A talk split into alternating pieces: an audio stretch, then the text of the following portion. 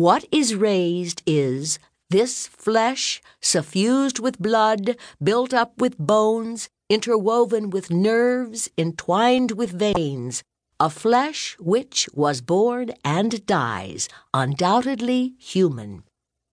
Tertullian expects the idea of Christ's suffering, death, and resurrection to shock his readers. He insists that it must be believed because it is absurd. Yet some Christians, those he calls heretics, dissent. Without denying the resurrection, they reject the literal interpretation. Some find it extremely revolting, repugnant, and impossible. Gnostic Christians interpret resurrection in various ways. Some say that the person who experiences the resurrection does not meet Jesus raised physically back to life, rather he encounters Christ on a spiritual level. This may occur in dreams, in a static trance, in visions, or in moments of spiritual illumination. But the Orthodox condemn all such interpretations. Tertullian declares that anyone who denies the resurrection of the flesh is a heretic, not a Christian.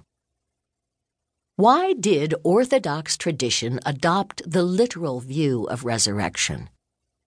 The question becomes even more puzzling when we look at what the New Testament says about it. Some accounts, like the story we noted from Luke, tell how Jesus appears to his disciples in the form they know from his earthly life. He eats with them and invites them to touch him to prove that he is not a ghost. John tells a similar story. Thomas declares that he will not believe that Jesus had actually risen from the grave unless he personally can see and touch him. When Jesus appears, he tells Thomas, "Put your finger here and see my hands, and put out your hand and place it in my side. Do not be faithless, but believing." But other stories directly juxtaposed with these suggest different views of the resurrection.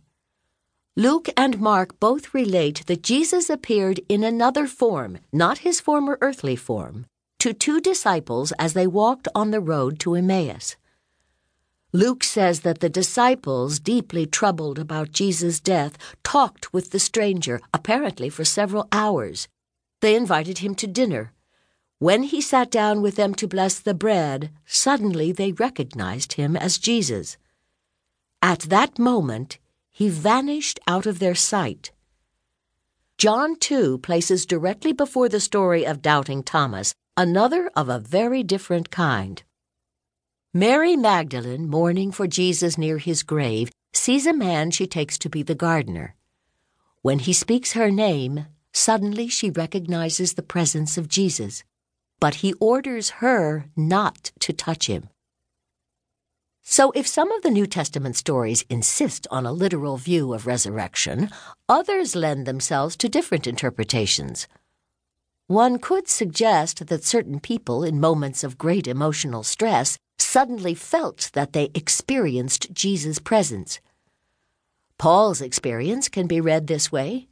As he traveled on the Damascus Road, intent on arresting Christians, suddenly a light from heaven flashed about him, and he fell to the ground, hearing the voice of Jesus rebuking him for the intended persecution. One version of this story says, "The men who were traveling with him stood speechless, hearing the voice but seeing no one." Another says the opposite. As Luke tells it, Paul said that those who were with me saw the light, but did not hear the voice of the one who was speaking to me. Paul himself, of course, later defended the teaching on resurrection as fundamental to Christian faith. But although his discussion often is read as an argument for bodily resurrection, it concludes with the words, "I tell you this, brethren, flesh and blood cannot inherit the kingdom of God. Nor does the perishable, that is, the mortal body, inherit the imperishable." Paul describes the resurrection as a mystery, the transformation from physical to spiritual existence.